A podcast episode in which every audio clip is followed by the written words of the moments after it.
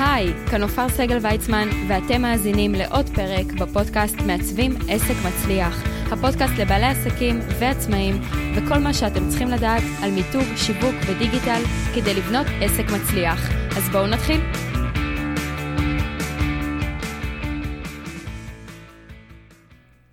טוב, אז שלום לכל המאזינים, כאן נופר סגל ויצמן, והיום נמצאת איתי כאן רותם קליגר, בת 26 מחיפה, יוצרת תוכן בתחומי סביבה וקיימות, בעלת טור במאקו, יועצת שיווקית לעסקים ירוקים. מה העניינים, רותם? שלום. אז אני אספר למאזינים שאנחנו מקליטות באמת פרונטלי, משהו שלא קרה הרבה מאוד זמן כאן בפודקאסט, וכיף לי שהגעת להתארח. לגמרי. ואני אספר לכם שהזמנתי את רותם, כדי שנדבר על נושא לא פחות חשוב בתחום של עסקים, וזה באמת השילוב הזה בין עסקים לקיימות, ואיך אנחנו יכולים גם לשמור יותר על כדור הארץ, גם אולי לשנות משהו באורח החיים שלנו, ואולי אפילו לחסוך קצת כסף ולצמצם הוצאות, עוד רגע שנת 2021 מסתיימת, אולי אפשר לשנות את הדברים. אז בואי נדבר קודם כל, רותם, על אחריות סביבתית. מה זה אומר? אז קודם כל, אחריות סביבתית זה איזושהי קטגוריה שבאה מתחת למטריה קצת יותר גדולה, שנקראת אחריות תאגידית.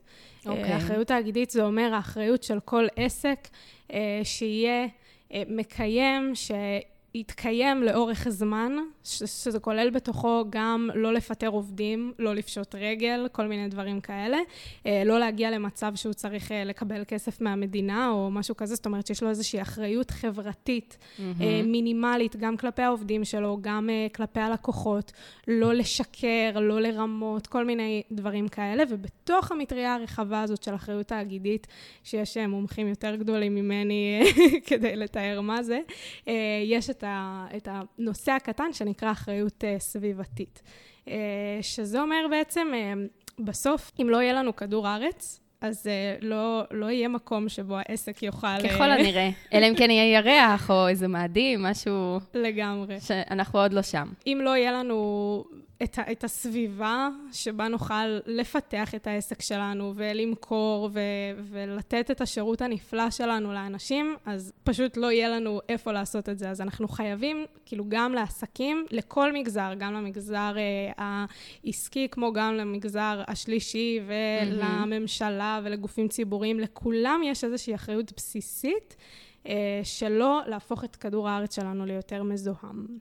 או, שתכף נדבר גם על זה כמובן, שזו אחת הסיבות גם שרציתי להזמין אותך, וכבר חשוב לי להגיד לכל המאזינים שאנחנו לא עכשיו, איך אמרת לי מקודם, לפני שתחלנו להקליט, מחבקי עצים, אז זה לאו דווקא הכיוון הזה, יש פה הרבה דברים שאולי קצת לפתוח לכם את הראש, ולספר לכם דברים שאולי לא ידעתם, או טיפים קטנים שאתם יכולים לעשות ממש בקלות, וזה לא הופך אתכם עכשיו לאיש שעובד קבוע בקקל, וכל היום, זאת אומרת, זה ממש לא הכיוון, אני מניחה, רותם. אני אגיד, במקרה ספציפית עכשיו, כזה רגע לפני שהגעתי לכאן, יצאתי משיחת טלפון עם הדובר של שטראוס, אני פשוט עובדת איתם על כמה כתבות למאקו, בנושא של פוד טק, שזה בעצם חלק מקלימט טק, זאת אומרת, כל מיני תעשיות הייטק שקשורות למאבק במשבר האקלים, והוא פשוט עשה לי שיחה של אנחנו חייבים לגרום לאנשים להבין כמה משמעות כלכלית מדהימה יש לעשייה שהיא יותר סביבתית. גם בהיבט של למשוך עובדים צעירים, שזה מעניין אותם. גם בהקשר של אנשים שלא מוכנים לקנות כבר דברים שהם מזהמים נורא, וככה ממש... הרמה להנחתה. איזה יופי. אז כיף שהגעת שנייה אחרי השיחה איתו. ואני חושבת שגם האחריות הזו, הסביבתית, באמת מתאימה לעסקים, שכאן לחשוב בטווח הארוך. זאת אומרת, אני מאמינה שכל עסק פה כדי להישאר, ולא רואה את העסק שלו נסגר בעוד שנה, שנתיים. כמובן, כל מה שגם אמרת על ההשפעה החברתית, ועובדים או ספקים שאנחנו עובדים איתם, ודואגים להם, לכלכלה שלהם, אבל גם חלק מהעניין של קצת כמו שאנחנו עובדים עם הגוף, שלנו לא יוכל לתפקד, המוח שלנו לא יתפקד, לא נזין אותו, אז בעצם לא יוכל לקרות פה שום קסם. אז אפילו זה עוד הרמה להנחתה. היה לי חשוב להגיד ככה שהתפיסה האישית שלי לגבי קיימות היא הרבה יותר רחבה מאשר למחזר או להשתמש בפחות פלסטיק או כל מיני דברים כאלה, וגם לא נובעת מתוך איזה חרדה קיומית של עוד 4 שנים כדור הארץ נורא התחמם, למרות שזה יקרה, אבל זאת לא הסיבה שאני מתעסקת בנושא הזה. יש לי איזושהי תפיסה שאומרת שממש זה איזה שהם משקפיים, המילה הזאת קיימות, שאנחנו יכולים להסתכל דרכם על כל תחומי החיים שלנו. כי ככל שאנחנו תופסים יותר ויותר דברים כמשאב, אז דברים שהם משאב סופם להתקלות. לגמרי. ואנחנו יכולים להסתכל על דרך גישה של קיימות, על העסק שלנו, שיהיה sustainability, שיהיה עמיד לאורך זמן, כמו שאנחנו מסתכלים ככה על הזוגיות שלנו, על המשפחה שלנו, וגם על העסקים שלנו כמובן. מדהים, ממש ממש מסכימה איתך. על כל מה שאמרת אני מסכימה איתך. יש. אז איפה לדעתך באמת האחריות הסביבתית והקיימות נכנסות לתוך העסק שלנו? איך זה בא לידי ביטוי? איך את רואה את זה? אז קודם כל זה באמת המשקפיים שדרכם אנחנו מסתכלים. אנחנו מסתכלים על העסק שלנו ובדיוק כמו ש... אמרנו וציינו גם קודם, אנחנו רוצים שהוא יישאר לאורך זמן ושהוא יהיה יציב, ומסתכלים גם על דור העתיד, ולדור העתיד זה חשוב. אם אנחנו מדברים על גרטה תונברי, שמי שלא מכיר, אז מהר לחפש בגוגל ולהכיר שהיא... תני לנו במשפט, כן. אקלימיסטית, סביבתית, פעילה, אקטיביסטית, צעירה מאוד, שככה עושה שינוי מטורף וכותבת ונואמת, ואנחנו עכשיו אפילו בימים אלה מתקיימת ועידת האקלים הבינלאומית בגלזגו, זה ממש ככה גם רלוונטי. ממש בשעה זו שאנחנו מקליטות, יש אנשים שכל הפוליטיקאים... וואו.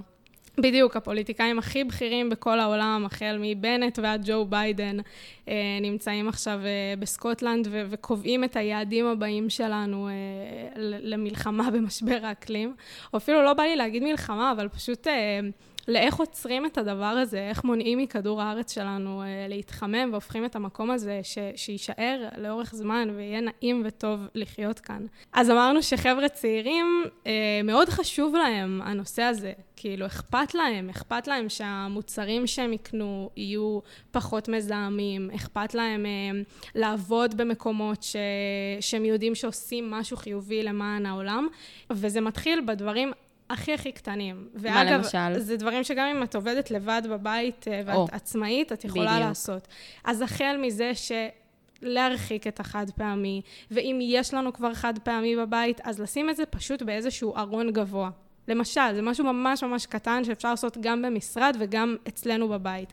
יש לנו קשים, יש לנו כוסות חד פעמיות, אוקיי, הצטברו כאילו, מן הסתם עדיף לא לקנות עוד עכשיו חדשים, אבל גם אם יש כבר דברים בבית, אז פשוט להחביא אותם לעצמנו. לגמרי. להחביא אותם באיזה ארון גבוה שיהיה כזה... נחשוב פעמיים. טוב, עכשיו עם העלאת המיסים, בכלל נחשוב פעמיים להשתמש בחד פעמי. ממש. אבל יש ממש בתים, שתדעת, אני נכנסת ואני רואה על התמי 4. כן, על התמי 4 יש כוסות חד פעמיות. נכון. אז פשוט להוציא אותן משם, ולשים אותן באיזשהו ארון רחוק, ולשים לב לזה. כל פעם כשאנחנו יוצאים לפגישה, לבוא איתנו בתיק עם בקבוק רב פעמי, ועם כוס חמה לקפה. היום ברוב המקומות, אפילו אם את מביאה כוס רב פעמי, נכון. תיתנו לך הנחה. נכון. תיתנו לך הנחה לקפה. לגמרי. זה גם כן חיסכון. יש המון דברים שהם... מאוד מאוד קרובים בין גישה מינימליסטית והעולם הזה של מינימליזם לבין קיימות. ומה שמחבר בין השניים זה בעצם תרבות צריכה אחרת. כאילו אנחנו באים ואומרים, אנחנו לא רוצים לקנות כמה שיותר ורק לקנות עוד ועוד ועוד ועוד, אלא אנחנו רוצים לקנות כמה שצריך ומה שאנחנו באמת באמת צריכים. ויש כאן איזשהו תהליך של דיוק. שכל אחד צריך לעשות עם עצמו, וגם אם זה בהקשר של ציוד לעסק שלו, או דברים שפשוט צריך, למשל בגדים שאנחנו צריכות לפעמים להגיע לאיזושהי פגישה חשובה, ואנחנו רוצות לבוא עם בגדים שהם יפים ומתאימים לאירוע, אז לשאול את עצמנו, אולי יש לי כבר משהו בארון? לקנות, או לחברה שהיא במידה כמו שלי. בדיוק. לקנות בארון של עצמך או בארון של חברה, זה... אז זה הכי כיף. הכי כיף, הכי מקיים, הכי נכון. בדרך כלל פשוט לא צריך יותר מזה. זה גם חיסכון כלכלי, וגם אנחנו פחות פוגעות בכדור הארץ. ואולי נגיד מילה על זה שכאילו מה הקשר בכלל בין קניות לשמירה על כדור הארץ, למה זה בכלל מזהם? כי כל המפעלים האלה שנמצאים רחוק מהעין ולכן גם רחוק מהלב, הם בבנגלדש או בגואטמלה או בכל המקומות האלה, זה מפעלים מאוד מאוד מזהמים, שפולטים המון גזי חממה. וכמה זבל גם נזרק, כאילו תחשבו כמה דברים אנחנו זורקים, כל יום, לא רק בעסק, גם בבית, וזה פשוט חבל. לגמרי, אם כל חברת אופנה היום מוציאה 20-30 קולקציות בשנה, מי צריך את זה? נכון. אנחנו לא צריכות תמיד כדי להגיע לפגישה עסקית, להתלבש הכי טרנדי שיש. אז גם לבחור דברים שהם יד שנייה. אני למשל, יש לי ערוץ יוטיוב ואני מצלמת המון, ובכללי אני מאוד אוהבת תוכן ויזואלי ותוכן שהוא גם וידאו וגם סטילס, ואת העדשה שלי אני קניתי יד שנייה. מהמם. וזה, ולמה לא? זה גם עלה לי פחות כסף, וגם אני יודעת שכאילו... אז אולי אפשר להגיד את זה גם מכיוון אחר, למשל פסולת אלקטרונית, שלפעמים עדיף להשקיע למשל באיזה מחשב איכותי, שאתם יודעים שהולך להחזיק לכם הרבה מאוד שנים, מאשר התחלופה הזו, או כמו טלפון, שכל 3 שנים צריך להחליף טלפון, והוא הלך, זאת אומרת, אולי עדיף להשקיע קצת יותר במוצר שהוא איכותי, שיחזיק לכם הרבה יותר זמן, מאשר משולחן פח כזה מעפן, לא פח מחומר, אלא פח באיכות שלו, שתצטרכו עוד רגע להחליף שוב. זאת אומרת, אולי יש גם חשיבות למה האיכות של המוצר שאנחנו קונים, כדי להבין האם זה נשאר איתנו לאורך זמן, או שנצטרך להחליף כל פעם. לגמרי, יש ממש גישה שאומרת, נדמה לי שזה נקרא 3 R's, זה reuse, reduce, recycle. שזה אומר, או אפילו לפני זה רידוס, נראה לי שרידוס זה הראשון. בקיצור, זה ככה 3 R's שדרכם אפשר להסתכל על כל החלטה שאנחנו לוקחים גם בחיים האישיים וגם בחיים העסקיים. אז קודם כל, להפחית בקניות שאנחנו עושים, פשוט לקנות פחות ולשאול את עצמנו כמה פעמים האם באמת אני צריכה את זה, או שאולי סתם מתחשק לי, או אני תולה בזה איזה שהן תקוות שהן לא פוגשות את המציאות, ופשוט לקנות פחות. ריוז זה להשתמש שוב ושוב ושוב באותו דבר, שזה בדיוק מה שאמרת, להשקיע במשהו שהוא באמת באמת איכותי, ויישאר לנו לאורך הזמן ונוכל להשתמש בו כמה שיותר פעמים. זאת אומרת, אם כבר אנחנו מגיעות למסקנה שאנחנו צריכות עכשיו איזה משהו חדש, בין אם זה מחשב חדש או ז'קט חדש או כלי חדש להגיש בו אוכל במשרד שלנו, לא משנה מה, אז לקנות משהו שהוא באמת באמת איכותי, אגב עדיף, ישראלי, מקומי, ככה גם לתמוך בעסקים קטנים בישראל, וככה גם לחסוך את ההטסה של המוצרים. אגב, בכלל, אם אנחנו מסתכלים על חוקים של, למשל, בקוסמטיקה, אז בישראל אסור לעשות ניסויים על בעלי חיים שהם למטרות קוסמטיקה. כן אפשר למטרות רפואה, אבל לא למטרות קוסמטיקה. אז אפילו בדברים הקטנים האלה, כאילו בחירה במוצר שהוא מיוצר בישראל, היא בדרך כלל הבחירה היותר אקולוגית, לא משנה באיזה תחום זה. אז אמרנו, לקנות פחות, לקנות משהו איכותי שנוכל להשתמש בו שוב, ולבסוף ריסייקל, למחזר. אם כבר... שזה נראה לי השלב שהכי קשה לאנשים אולי. כן? כי זה קצת לשנות הרגלים. אני יכולה לשתף לפחות שנגיד אני כן ממחזרת מגיל מאוד צעיר, לכן גם היה לי חשוב להביא את רותם, כי זה פן שלדעתי המאזינים לא יודעים עליי, גם זה שהייתי משצית הרבה שנים, שלא יודעים, ומשם הגיע כל עולם ההדרכה, בוא נגיד זה ככה, הכלים שיש לי היום בלעמוד מול קהל, זה חד משמעית משם. כאילו דברים שעשיתי בגיל 15. ויש משהו בשינוי הרגלים שמאוד קשה לאנשים. כאילו רגע, עכשיו אני צריך להפריד את הפחים שלי, בין פח, מה הולך לפח הכתום, מה הולך לפח הכחול, איזה פח זה מה אפשר לשים בכל דבר. איך משנים את ההרגל הזה? כי את יודעת, אוקיי, סיימתי קופסה של גבינה צהובה והיא הולכת לפח. זהו. אין... התלבטות באיזה סל לשים. לגמרי. אז גם אני אגיד שזה הדבר הפחות חשוב, כאילו אם אפשר קודם כל פשוט להפחית ולהשתמש שוב, אפילו כשאני אומרת להשתמש שוב, אני מדברת אפילו על שקיות סופר, להשתמש בהם כמה סבבים בפח, את לא יודעת איזה הבדל זה. זה ממש ממש משמעותי, וזה אגב עדיף מאשר שימוש בשקיות בד. אם יש לנו אפשרות פשוט לשים פעם אחת שקית בפח ולהעביר אותה ככה, לשפוך את הזבל מתוך השקית לפח הירוק או whatever, ופשוט להשתמש בה שוב באותה שקית פלסטיק פעם שנייה בפח, זה פשוט ממש ממש הדבר הכי חיובי שאנחנו יכולים לעשות בהקשר הזה. וכשמגיעים כבר למצב של מחזור, אז צריך להבין שגם תהליכי מחזור הם תהליכים מזהמים. זאת אומרת, כדי להפוך את הקופסת פלסטיק של הגבינה, או לא משנה איזה מוצר, זה במקרה שלי הגבינה הטבעונית. שעדיין הרזת בתוך פלסטיק, אגב, וניילון. נכון, גם על זה אני אגיד משהו תכף, אבל... אז גם הקופסת פלסטיק הזאת, כדי שהיא תוכל לשמש עוד פעם כבקבוק או כשוב קופסת פלסטיק, כדי שיוכלו למחזר אותה, אז היא צריכה לעבור כל מיני תהליכים מזהמים. אז בגלל זה כל כך עדיף שקודם כל נפחית את הצריכה שלנו ונשתמש כמה שיותר באותם כלים. סתם למשל, אני עובדת עם עסק של תערובות תבלינים, עם התבלינים של הילד, אני מלווה אותה, והיא נותנת את התבלינים בקופסאות פלסטיק מאוד מאוד חזקות.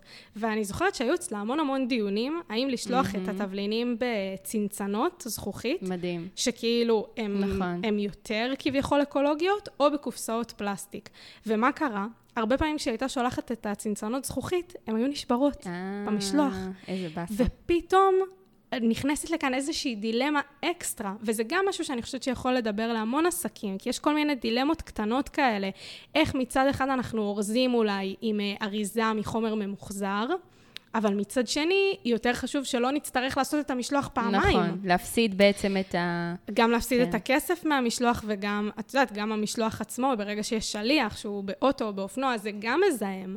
זה כל כך הרבה דילמות על דילמות על דילמות, שגם צריך להגיד, זה בסדר אם זה לוקח קצת זמן, עד שאנחנו הופכים את העסק שלנו לקצת יותר ירוק. כל עוד זה במחשבה שלנו, וזה חשוב לנו, ואנחנו בכלל נותנים לזה איזשהו ביטוי, זה כבר דבר מדהים. ובאמת היא בסופו של דבר החליטה להישאר עם הקופסאות פלסטיק, אבל במקביל, שוב, כדי למנוע את המשלוחים החוזרים, אבל במקביל היא כל הזמן מדברת על כמה חשוב להשתמש בהם שוב, והיא נותנת כל מיני רעיונות על מה אפשר לעשות מקסים, איתם. איזה יופי.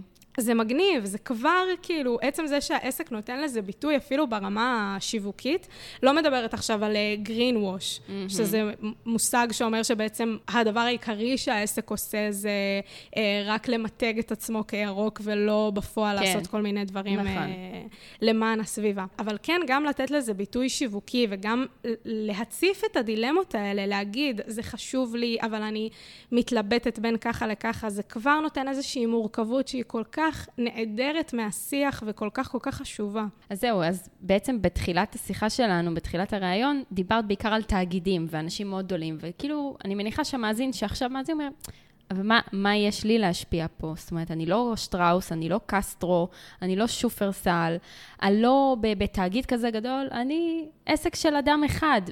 כמה כוח כבר יש לי? אז אני אענה על זה בכמה... נקודות מבט.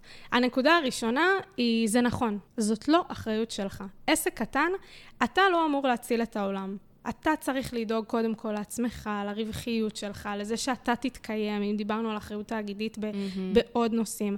ובכלל, הסיפור הזה של משבר האקלים, זה משהו שהוא קודם כל צריך לנבוע מהחלטות ממשלה ומחוקים ומדברים כאלה, ותראית, לפעמים גם שמים יותר מדי אחריות על האדם הקטן, מה שנקרא, וזה לא נכון.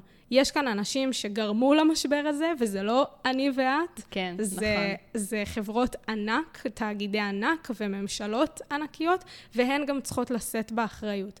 אבל, וזה אבל גדול, יש לנו השפעה, גם כצרכנים, גם בבחירה מי הספקים שנעבוד איתם, גם בבחירה במילים שנשתמש בהם, באיך שאנחנו, שוב, אורזים את המוצרים שלנו, מייצרים אותם. עצם זה שזה נמצא לנו במחשבה, זה ממש בכל תהליך החשיבה, ייצור, אריזה, שיווק, בכל אחד מהתהליכים האלה יכולה להיכנס גם איזושהי מחשבה מקיימת, וגם בדרישה שלנו בסוף, למי אנחנו מצביעים, והכוח קנייה שלנו. אם אני מסתכלת על הסיטואציה ממבט טבעוני, אני טבעונית המון המון המון שנים, משהו כמו 10 שנים אולי ו14 שנים לא אכלתי בשר, ואני זוכרת איך פעם השוק הטבעוני היה נראה. נכון. לא היה לי מה לאכול. נכון, אני בטוחה. אני תמיד אומרת, מנת הדגל שלי הייתה פיטה בלחמניה. יואו. כי זה מה ש... פיטה בלחמניה? לחשבתי רגע שלא שמעתי טוב. כי זה מה שידעו להגיש לי, כי אף אחד לא ידע, מה, טבעונית? אז כאילו... אין, לא יודעים איך להתמודד עם זה, והיום זה אחרת. והיום זה אחרת בגלל שצרכנים באו ואמרו, אנחנו דורשים אחרת. אז אפילו בזה שאתם מגישים לאנשים שבאים להתארח חלב שהוא גם צמחי, כאילו, אוקיי, תשאירו במקרר שלכם גם חלב רגיל, אבל שתהיה אופציה טבעונית, זה כבר משהו שקטן כזה שאפשר לעשות. אגב, התוקף שלו ממש ארוך, שתדעו לכם. חלב שקדים, אני ובעלי עברנו לחלב שקדים, אני לא טבעונית, כבר אמרתי, אבל בוא'נה, התוקף שלו ממש ארוך, זה ממש כיף, לא צריך לדאוג כל שבוע מתי ייגמר התוקף של החלב.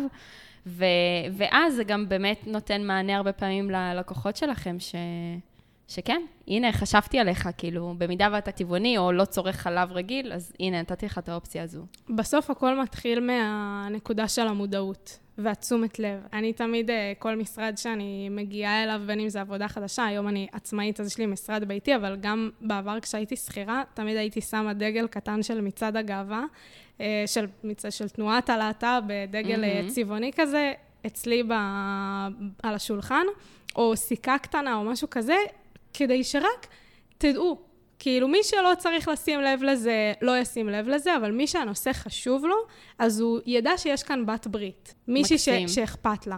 אז כאילו הכל מתחיל, לפעמים לא צריך לעשות איזה משהו גרנדיוזי, איזה שינוי מטורף.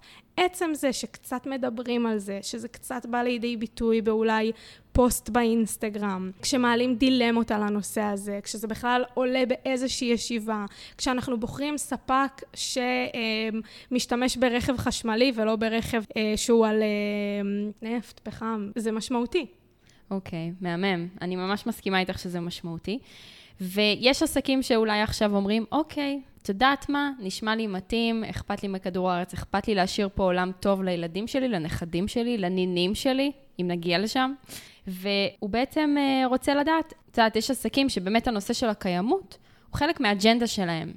איך אפשר לשלב את ערכי הקיימות האלו בעסק שלנו? אז גם פה יש כזה שני דברים שאני ארצה לגעת בהם. אחד זה הדברים היותר פרקטיים כאלה יומיומיים, כמו באמת שאמרנו, לתת כוסות רב פעמיות, להביא גם חלב צמחי, לכבות את האור והמזגן כשאנחנו יוצאים מהמשרד. כל מיני דברים כאלה שאת יודעת, חשיבה קטנה ואפשר לסגור את העניין, ויש את המקום של באמת היותר עסקי. אני יכולה לתת דוגמה, בגלל שעבדתי, הייתי מנהלת תוכן בסנדלי שורש הרבה זמן, אז שם ממש קיימות זה חלק אינהרנטי מתוך העסק. אחד הדברים שהם עושים זה ממש ניתקו את כל המפעל סנדלים מחברת החשמל.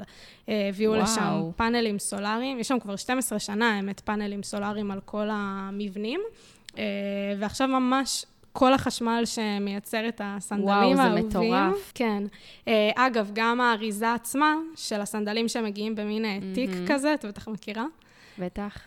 אמרת שהיית משצית. יש לי סנדלי שורש, כן, מהטיול אחרי צבא יש לי אותם. עד היום, תראו כמה שנים, עברו כמעט 10 שנים. אגב, מוצר שהוא עמיד לאורך זמן. חד משמעית. דיברנו קודם על לבחור במוצרים, בין אם זה מוצרים אלקטרוניים או מוצרים מכל תחום אחר, שהם עמידים, שהם חזקים, שהם טובים, וגם האריזה שהם מגיעים בה היא אריזה רב פעמית. ממש בכל החלטה עסקית, הכי קטנה עד הכי גדולה, יכולה להיות גם, אפשר לשים את המשקפיים האלה של קיימות, ולהגיד, האם הצעד הזה יש לו איזושהי השפעה על כדור הארץ? בדרך כלל כן, אגב. ברגע שאנחנו עוסקים בייצור, כבר יש לנו השפעה על כדור הארץ, כי אנחנו מייצרים עוד מוצרים. אבל זה בסדר, הכל טוב, אני לא אומרת שלא צריך לקנות ולא צריך למכור. אני אתן עוד דוגמה מהילד, כי זה נחמד. עכשיו יש עוד רגע שופינג אייל, אני מניחה שכשהפרק יעלה זה כבר יהיה אחרי, אבל בחגי נובמבר באופן כללי.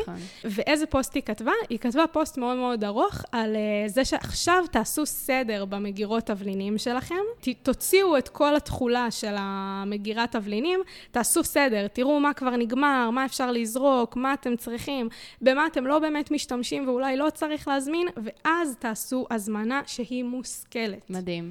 עם חשיבה. ועצם זה שהיא בכלל כבעלת עסק בוחרת לתת לדבר הזה מקום, ולא רק אומרת תקנו, נכון. כי עכשיו חודש נובמבר, ומי כמונו יודעות שחודש נובמבר הוא קריטי לבעלי עסקים. עם המון עסקים שאני עובדת איתם, אני ממש רואה שזה הרבה פעמים ממש נשענים על החודש הזה, והעסקים, חלקם כבר ממש תלויים בו, וזה בסדר, הכל טוב, זה גם הגיוני לתת הנחות, אבל גם את ההנחה לתת בצורה שהיא עם חשיבה, מקיימת בצורה שלא באמת תפגע גם בהכנסות של העסק, וגם עם איזושהי חשיבה. כל דבר כזה זה הזדמנות. כשיש יום כדור הארץ, אז לעשות איזשהו פוסט שמתייחס לזה. כשיש יום איכות הסביבה, אז לראות איך אנחנו יכולים ככה לשלב את זה גם בתוכן שאנחנו יוצרים. לשורש אני בזמנו ממש עשיתי פינה קבועה, קראנו לזה רביעי סביבתי, והייתי מעלה בסטורי כל שבוע ביום רביעי, איזשהו רצף של מידע על קיימות וסביבה, שהוא לאו דווקא קשור לעולם תוכן. מדהים. פשוט כי החברה באה ואמרה, זה ערך שהוא מבחינתי ערך עליון.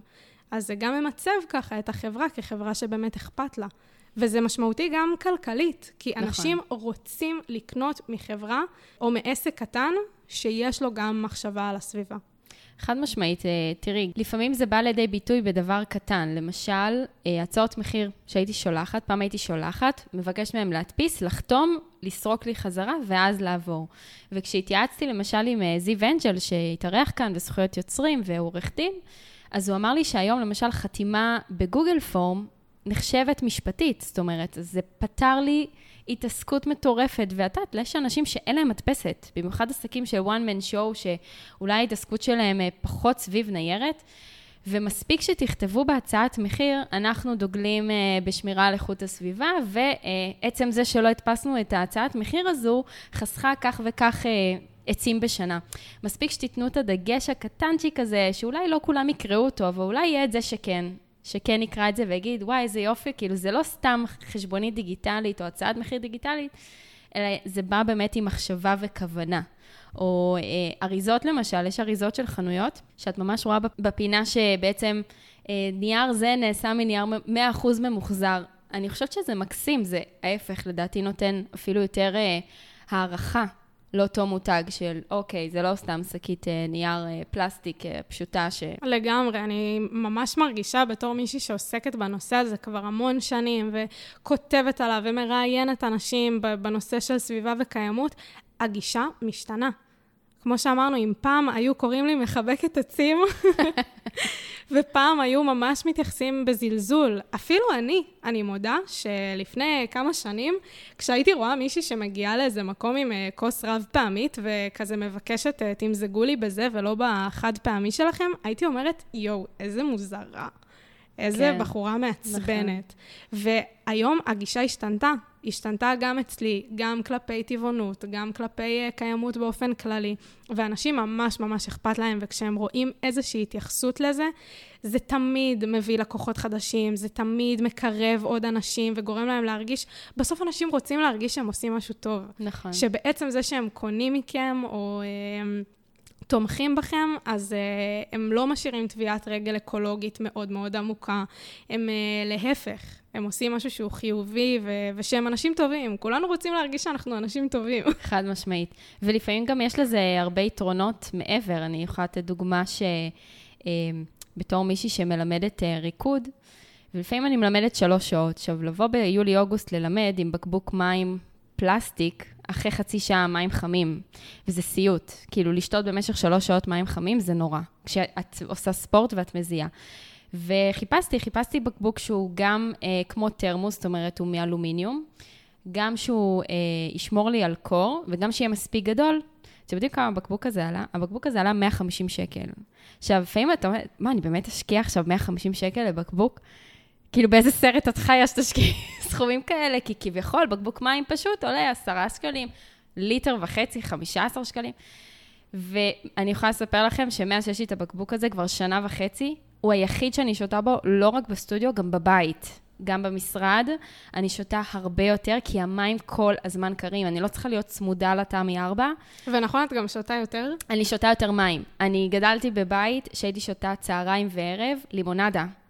רק לימונדה ובקוס, וגיליתי שמים בקוס פשוט לא להסביר, זה כמו אנשים ששותים קפה בין כוס זכוכית לכוס קרמיקה, כזה. לא להסביר, אבל אני ממש שמחה שהשקעתי בבקבוק, שהוא א' איכותי, עונה לי על הצרכים שלי באיזשהו מקום, וגם שומר על איכות הסביבה, כי קניתי בקבוק אחד שאיתי שנה וחצי, אני יכולה לשטוף אותו, אני יכולה כאילו להחליף בו, לשים בו גם תה אם צריך, למשהו חם. ולא קניתי בקבוק פלסטיק קטן של חצי ליטר, מאז שיש לי אותו. מדהים. אז לפעמים זה, אין לכם מושג כמה פעולה אחת קטנה שאולי זה מרגיש שהיא להשקיע הרבה יותר, ותחשבו אם הייתי קונה בקבוק מים כל חודש, הייתי כבר מזמן עוברת הסכום הזה של ה-150 שקלים. לגמרי. אז אמרת שאת בתחום של קיימות וכותבת על התחום הזה כבר כמה שנים. אני לא אגיד שאת צעירה, כי אני לא אהבתי שאמרו לי את זה, כי שאני פתחתי את העסק, צעירה, את בת 25, אז אני פתחתי עסק בגיל מאוד קרוב לשלך, ומה גרם לך בגיל 25 לצאת לעצמאות, להחליט שאת עוזבת את העולם שאת שכירה, כל מוראיין שמגיע לפה מספר על הפריצה שלו, לצאת, כאילו זה קטע, זה ממש לצאת לעצמאות.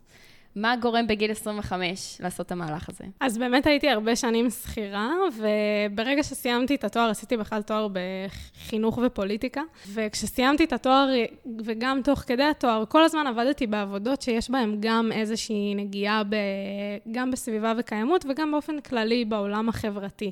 ידעתי מגיל מאוד מאוד צעיר, שמה שאני רוצה לעשות יהיה גם קשור ללעשות טוב בעולם. וכשהייתי יותר צעירה, אז חשבתי שלעשות טוב בעולם אפשר רק דרך חינוך. באמת זה מה שחשבתי. הגעתי מבית שאימא מורה ודודה מורה וכולם מורות ועושות נורא נורא טוב בעולם, ואמרתי, אין, זה הייעוד. תוך כדי גם בצבא, שהייתי בדובר צהל, הייתי במדור שאחראי על הרשתות החברתיות, וגם בתואר שעבדתי ככה בעמותה, ואחר כך שהתחלתי לעבוד בשורש. לאט לאט גיליתי שיש עוד דרכים לעשות טוב ולהפיץ את ה... גם את המתנות שאני קיבלתי, ואת האהבה לכתיבה, ודרכן לעשות את הטוב שלי, ולקדם את הערכים שחשובים לי. ובאמת התחלתי לעשות את זה כסחירה, והצטרפתי לשורש בגלל, אגב, גיוס עובדים בזכות אחריות סביבתית. אני הצטרפתי לשורש נטו בגלל שידעתי שזאת חברה שכל כך אכפת לה מאיכות הסביבה, ושמשקיעה כל כך הרבה תקציבים. הם תורמים 5% מהרווח הנקי בשנה. מדהים. בעיקר למטרות סביבתיות, הקמת בוסתנים וכל מיני דברים כאלה, ואני שמעתי את הדברים האלה ואמרתי, הנה, אני רוצה לעבוד בחברה שבה אני אוכל ללמוד כזה על בשרי מה זה אחריות תאגידית סביבתית. במקום לעשות עוד תואר באחריות תאגידית, כן. אמרתי, הנה, אני אעבוד בחברה ואני אבין איך בכלים עסקיים אפשר דרך המגזר העסקי, שהוא המגזר המוביל במשק, לעשות שינוי בעולם. ועבדתי שם משהו כמו שנה, ופשוט תוך כדי הקמתי כבר את העסק שלי, והתחלתי ככה לעשות פגישות ייעוץ, כל פעם חזרתי הביתה ב18:00, פתחתי את המחשב, ועשיתי פגישות ייעוץ בזום, לא פשוט, אגב, זה היה המון המון שעות, וזה משהו גם שבגלל שאני יחסית צעירה בין היתר מתאפשר לי, כי אין לי המון המון מחויבויות, ואין לי ילדים עדיין, ואין לי, לא יודעת, כל מיני דברים שאנשים גדולים צריכים לדאוג להם. משכנתה. לגמרי. אז תפו תפו תפו בינתיים אין, בקרוב אולי. אז זה אפשר לי ככה באמת באמת לעבוד מאוד מאוד קשה, כדי לבנות מהצד את העסק שלי, ובאיזשהו שלב זה ממש הרגיש כאילו אני ככה הודפת בגופי את העבודה, ואומרת, לא, לא, לא, אני עדיין בשורש, אני עוד לא מוכנה לצאת, אני עוד לא שם, עד שכבר די. כל כך הרבה הזדמנויות דפקו על הדלת, והרגשתי שאני פשוט חייבת כבר לפתוח אותה, ולצאת, את ממש אמרת כאילו, לצאת כן. לעצמאות, אז זאת ממש הייתה הרגשה. מדהים. והמון האנשים הפחידו אותי לפני זה, את תצאי לעצמאות, 3 שנים ראשונות, אין רווחים, וטטטה. אני יכולה להגיד שמהחודש הראשון שיצאתי לעצמאות, זה כבר היה ממקום מאוד מאוד מבוסס, וידעתי מה אני רוצה, וכבר היו לי לקוחות, ופוטפו גם רשימת המתנה, אז זאת הייתה ממש החלטה שהרגשתי שהיא בחרה בי. אבל כן צריך להגיד שהשקעת בזה, השקעת באינסטגרם שלך, השקעת בלתת תוכן, כי הנושא מעניין אותך, זאת אומרת, היה ברור לאנשים שהם לא רק עוקבים אחרי מנהלת התוכן של שורש, אלא אחרי מישהי שזה באמת האג'נדה שלה.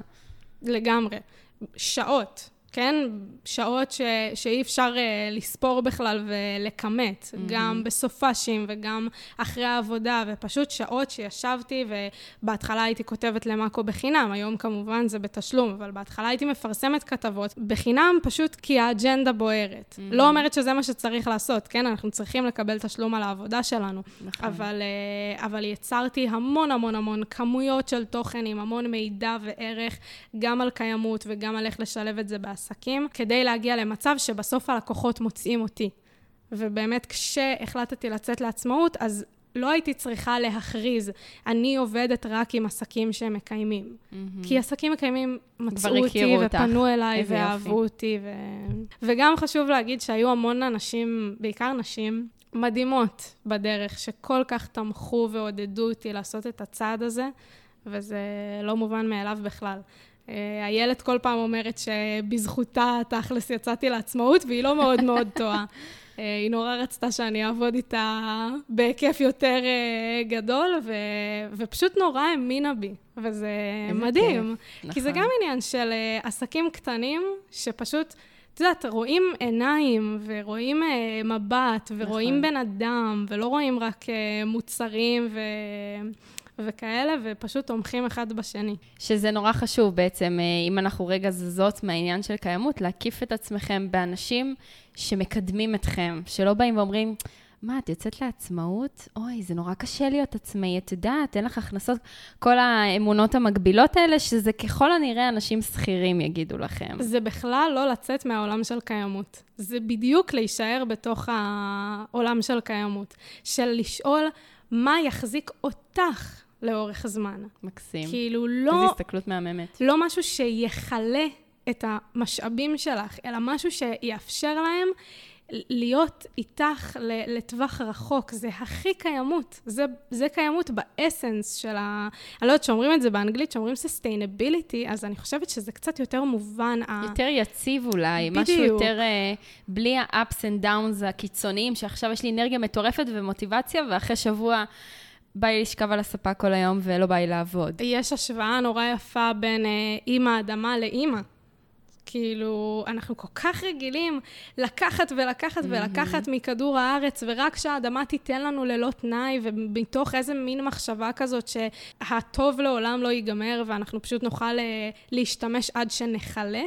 ואותו דבר גם כלפי אימא, שאנחנו רגילים מגיל נורא נורא קטן, רק את צריכה לשמש בשביל XYZ ולהכין ולעשות וזה, ובסוף אם אנחנו רוצים שאימא תהיה מאושרת, ושאימא תוכל, את יודעת, להעניק לנו את כל מה שהיא רוצה. כן, אז היא צריכה להיות במחשבה על עצמה קודם כל, ושיהיה לה טוב.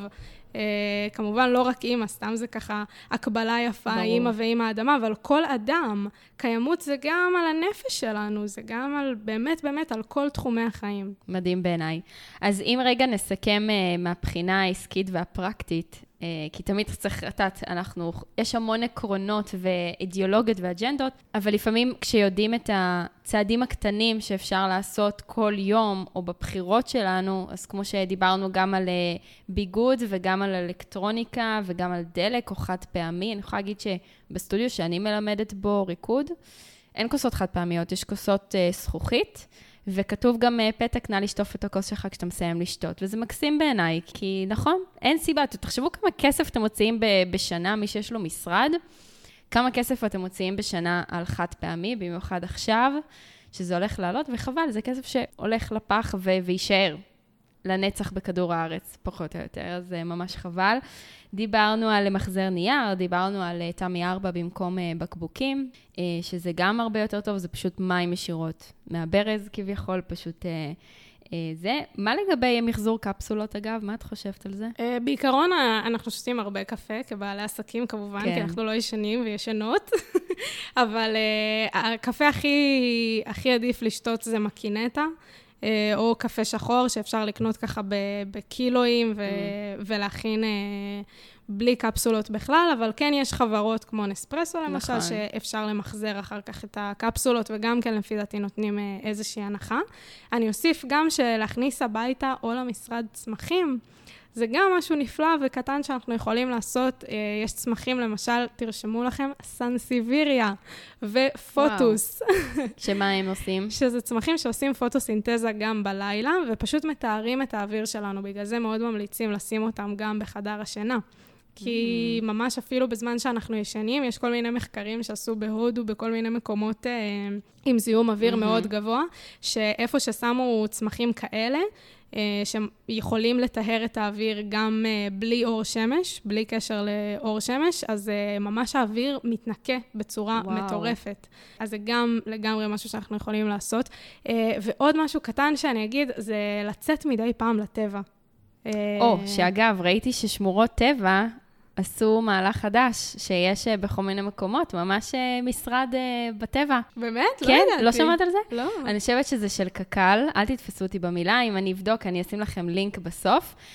כן, הביאו שולחנות, הביאו צל, כאילו עשו איזושהי הצלה, הביאו וי-פיי, כי בעצם מחקרים אומרים שבטבע אנחנו הרבה יותר יצירתיים, האפקטיביות שלנו של העבודה ברמה הרבה יותר גבוהה, אז כן, יש אגב, אם אנחנו כבר חיפאיות וקריות, אז יש בקריית ביאליק באפק, ואני חושבת שזה מקסים. מדהים. וזה נורא חסר גם. וברגע שאנחנו נמצאים קצת יותר בטבע ופשוט רואים אותו בעיניים, אז יותר קשה לנו לשכוח אותו.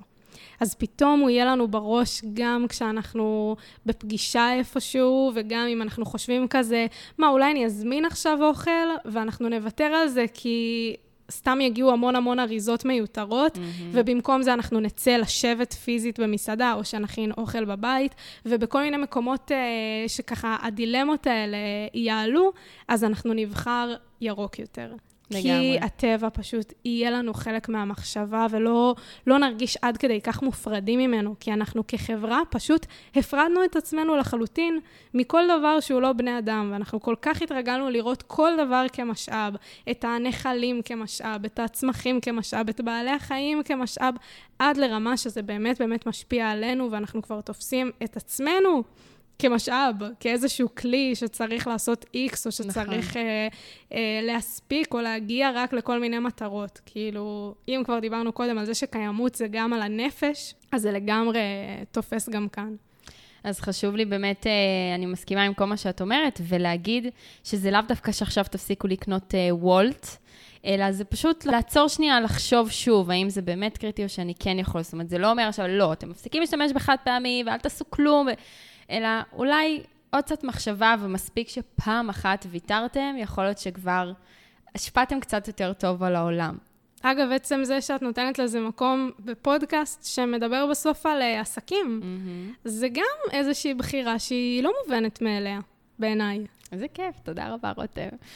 כן, אני חושבת שיש קשר חד משמעית, זה הולך ביחד, כמו שדיברת על קיימות, גם העסק שלנו פה לטווח הארוך, והוא גם משאב לכל דבר, וגם אנחנו, אם זה עסק שוואן מן שואו, וכל העסק מתבסס עלינו, אז גם עלינו חשוב לקחת את זה בחשבון, וגם מבחינת ההוצאות של העסק, אם זה הדלק, אם זה חד פעמי, אם זה מוצרי ניקיון, שאם תקנו בגלונים ותמלאו בבקבוקים יותר קטנים, זה באיזשהו מקום לחסוך קצת בכל דבר, בכל תחום, ובסופו של דבר בסך שנתי, זה סכומי עתק. ממש. אם יש משהו אחד שהייתי רוצה שאנשים ייקחו מהפרק הזה, זה שזה מתחיל במודעות ובתודעה. וברגע שיש לנו מודעות לדברים האלה, אז ממש אפשר לעבור חדר-חדר במשרד או בבית, ולהגיד איפה כאן אני יכולה או יכול קצת לצמצם, או קצת לעשות משהו שהוא קצת יותר סביבתי. בשירותים, אז אני אשים סבון מוצק במקום סבון נוזלי. אני עוברת למטבח, אז אולי אני אבחר באמת במוצרים שהם צמחיים ולא מוצרים מהחי. אני עוברת לסלון, אז אולי להביא ספה שהיא יד שנייה. היום יש את המרקט פלייס בפייסבוק. בדיוק מה שאת רואה פה לידך. מהממת.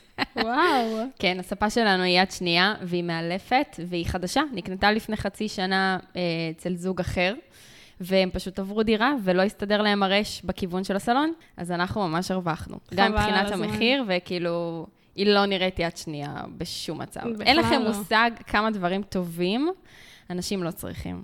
לגמרי, וגם משרדים. לפעמים חברות, נגיד, עוברות משרד, ופשוט משחררות מלא שולחנות וכל מיני דברים כאלה. אני הבית שלי מרועד כמעט רק יד שנייה. אז ממש כאילו להקדיש, לא יודעת, שעה, אני חושבת ששעה זה מספיק, ולשבת עם ככה כל האספקטים של העסק שלי, ולשאול את עצמי איפה אני יכולה או לעשות איזשהו הפחתה במשהו, או לבחור בספק שעובד איתי שהוא קצת יותר ירוק, או כמו שאמרת, לעבור לחשבונית ירוקה, ולא לחשבוניות שמנייר. ממש לעבור נושא ולראות איפה אני יכולה להסתכל דרך המשקפיים האלה של להפחית, להשתמש שוב ולמחזר. מדהים. אז רותם, אנחנו ממש לקראת סיום. ואני רוצה לשאול אותך, בתור מישהי שככה רק לפני שנה וחצי יצאה לעצמאות, איזה טיפ היית נותנת עכשיו לעסק בתחילת הדרך? אז אני חושבת שזה טיפ שלי מאוד מאוד עזר, וקצת דיברנו על זה קודם, אבל לבסס את עצמנו עוד לפני שאנחנו ממש עושות את הצעד הזה ויוצאות לגמרי לעצמאות.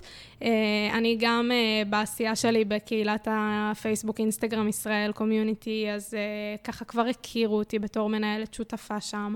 וגם שיצרתי תוכן, פשוט יצרתי תוכן אורגני, אגב לא ממומן בכלל, אבל תוכן טוב, ולמדתי והשתפשפתי ולקח לי המון זמן להגיע למצב שאני יודעת לייצר תוכן, ואני גם עכשיו כל הזמן לומדת ומשתפרת, להגיע למצב שאני יודעת לייצר תכנים שמעניינים, שמגיעים לתפוצה יותר רחבה, בטח עכשיו שיש את הרילס באינסטגרם, כן. שאיתם אפשר להגיע לגמרי לתפוצה מאוד מאוד רחבה, גם אם יש לנו פחות עוקבים, אז פשוט כל הזמן ללמד את עצמנו, איך אנחנו יכולים ליצור תוכן אורגני טוב, ולא להסתמך רק על תוכן ממומן, כי... ובעצם להעביר ידע, 5 טיפים ל5 נפוצות שכל מיני 5 דברים שלא ידעתם על... לבסס מומחיות, ולהיות, לבסס את עצמי כאוטוריטה בתחום, אפילו רגע לפני שככה ממש יצאתי לעצמאות, כי לי זה עשה את המעבר הזה להרבה יותר חלק ונעים, וגם אם אנחנו מדברים כן על תוכן ממומן, אז בניסיון שלי כשמקדמים תוכן